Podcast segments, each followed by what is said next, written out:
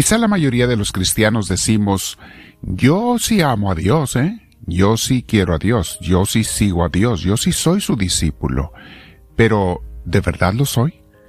Vamos a meditar hoy, mis hermanos, a ver qué tan discípulos y amadores o amantes de Dios de verdad somos. Pero antes te invito a que te sientes en un lugar con tu espalda recta, tu cuello y tus hombros relajados. Si puedes, ponte audífonos siempre que los tengas, ayudan mucho para concentrarse y evitar ruidos externos. También cierra tus ojos si puedes. Respiramos profundo. Comenzamos cada día con el Señor. Cada día, nunca lo vayas a empezar sin Dios. Y empezarlo con Dios no significa persinarte nada más, o nada más decir una oración rápida. No. Empezarlo con Dios es dedicarle unos buenos minutos al Señor sentadita, sentadito en un lugar donde es tu lugar, tu escondite con Dios. Todos los días, mi hermana, mi hermano, si quieres hacer bien tu trabajo, con la ayuda, el apoyo, la bendición de Dios todo el día. Muy bien, una vez más respiramos profundo, invitamos al Espíritu Santo, lo deseamos, le decimos Espíritu de Dios, ven a mí te lo pido. Gracias por escuchar mi oración y por darme tu inspiración, tu luz cada día. Que yo nunca la vaya a rechazar, Señor. Que yo nunca te vaya a hacer a un lado o a dejar para segundo lugar, a dejar para después, porque tú tienes que ser primero antes que todo lo demás en mi vida. Gracias, Señor. Bien, mis hermanos, el día de hoy vamos a hablar sobre este título que se llama Solo aman a Cristo los que trabajan para que otros lo amen también. ¿Por qué decimos esto?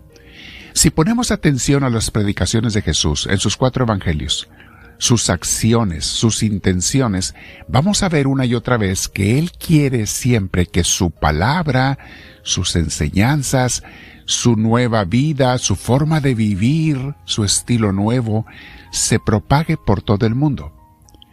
A eso le llama Jesús una y otra vez el reino de Dios o el reino de los cielos.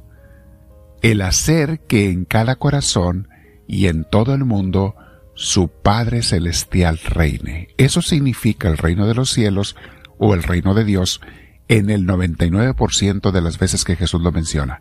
No se refiere a dónde vamos a ir cuando nos muramos, se refiere a que Dios reine en esta vida en nosotros. Bueno, pero ¿por qué quiere eso tanto Jesús?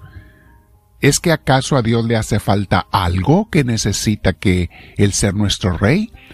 ¿O es más bien porque a sus hijos nos hace falta todo cuando Él no reina en nuestras vidas? Obviamente, mis hermanos, es lo segundo. Dios no necesita de mí, soy yo quien necesita de Él. Es por eso, mis hermanos, que aquel que se dice ser un discípulo de Cristo o un amante de Dios, pero no trabaja con todas sus fuerzas y su pasión, cada quien con sus posibilidades, pero con todas sus fuerzas y su pasión, para que otros amen a Dios, si no estoy trabajando para eso, me estoy engañando solo. Una persona así en realidad no ama a Dios. No quiere decir que es una persona mala, simplemente que no ama a Dios. Podrá ser como un Herodes, eh, un admirador de Dios. Herodes admiraba a Juan Bautista. En Marcos 6, 20 lo tienes. Herodes admiraba a Juan Bautista, pero no lo seguía. Así somos a veces de Dios. Lo admiramos a Cristo, pero no lo seguimos. Podemos ser eh, también como el joven rico del Evangelio en Mateo 19, 16 Tenía buenas intenciones, tenía buen corazón, pero no se atreve a amar y seguir a Dios de verdad, a dejar lo que hay que dejar para de veras enamorarse de Él y seguirlo y ser su discípulo. Muchos cristianos, así somos mis hermanos, tanto católicos como protestantes, muchos cristianos somos de palabra, de pico, dicen en mi rancho, muy buenos cristianos de pico y de palabra, es que yo ya hice mi promesa, es que yo ya me entregué a Cristo, es que ya lo acepté como mi, Salvador. Sí, sí, sí, sí, eso es muy bueno. Pero, ¿vives con Él? ¿Eres discípulo de Él?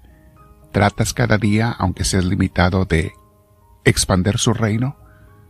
Algunos podrán decir, bueno, pero yo no soy un sacerdote, una monja, un predicador para hacer esas cosas. La respuesta es, ni necesita hacerlo. Es tanto lo que puedes hacer, si tú quieres, para que otros conozcan a Dios y lo comiencen a amar. Empieza por hablar de Dios, por perder ese miedo, ese amor propio que tenemos, ese orgullo, porque el miedo a que nos critiquen. Empieza por compartir sus enseñanzas, y, sin, sin enfadar, pero sin tampoco detenerse de compartir cada que haya la oportunidad. ¿Por qué no compartes con otra gente? Hazlo con tu familia, hazlo con tus amigos, con tus compañeros de escuela o trabajo. Por cada chiste o mensaje político que tú reenvías de las redes sociales, que le reenvías a tus amigos y contactos, reenvía dos o tres mensajes espirituales. Que se te conozca, aunque muchos te critiquen, como una persona de Dios. No tengas miedo a declararte un verdadero cristiano, a proclamar el mensaje de Dios con tus contactos y amigos. No dejes para después el acudir a tu iglesia cada domingo el recibir una clase de formación espiritual cada día y una formal cada semana. No dejes de servir en tu comunidad de iglesia. Comprométete en tu iglesia, congrégate regularmente cada semana.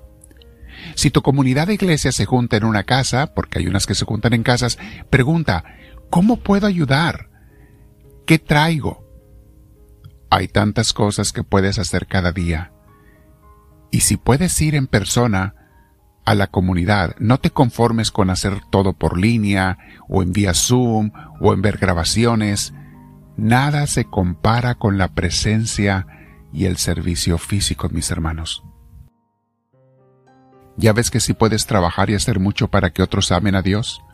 ¿Para fincar su reino en los corazones de la gente? La última indicación que le dio Jesús a sus discípulos, a los que lo amaban y seguían, es la más importante después del mandamiento del amor. El mandamiento del amor lo conocemos como el gran mandamiento, y la cita bíblica que vamos a leer enseguida lo conocemos como la gran comisión. Mateo 28, 19 al 20. Dijo Jesús, ya resucitado, antes de ascender a los cielos, fue la última indicación que les dio. Vayan pues y hagan que todos los pueblos sean mis discípulos ya ven, mis hermanos, porque Jesús quiere que todo mundo viva bien, que todo mundo tenga Dios, que todo mundo esté en paz. Y sigue diciendo, bautícenlos en el nombre del Padre, del Hijo y del Espíritu Santo. Y enséñeles a cumplir todo lo que yo les he encomendado a ustedes. Yo estoy con ustedes todos los días hasta el fin de la historia. Mañana vamos a hablar sobre otro punto, mis hermanos, las parábolas del reino.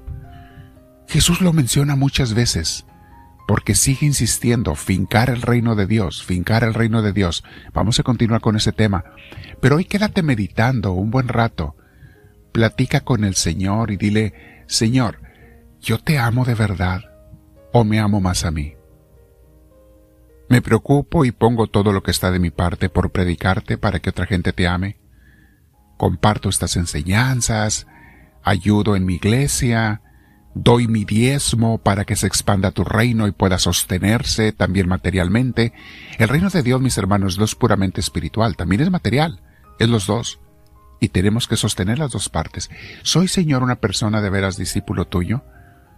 ¿O nada más digo que lo soy, así como el joven rico, como, como Herodes? Ah, sí, sí, yo admiro al, al profeta, yo admiro a Jesús, claro, sí, yo lo quiero. Sí, yo me persino, sí, yo rezo de vez en cuando católicos de pujido, les voy a predicar después en un domingo la misa, qué significa ser un católico de pujido.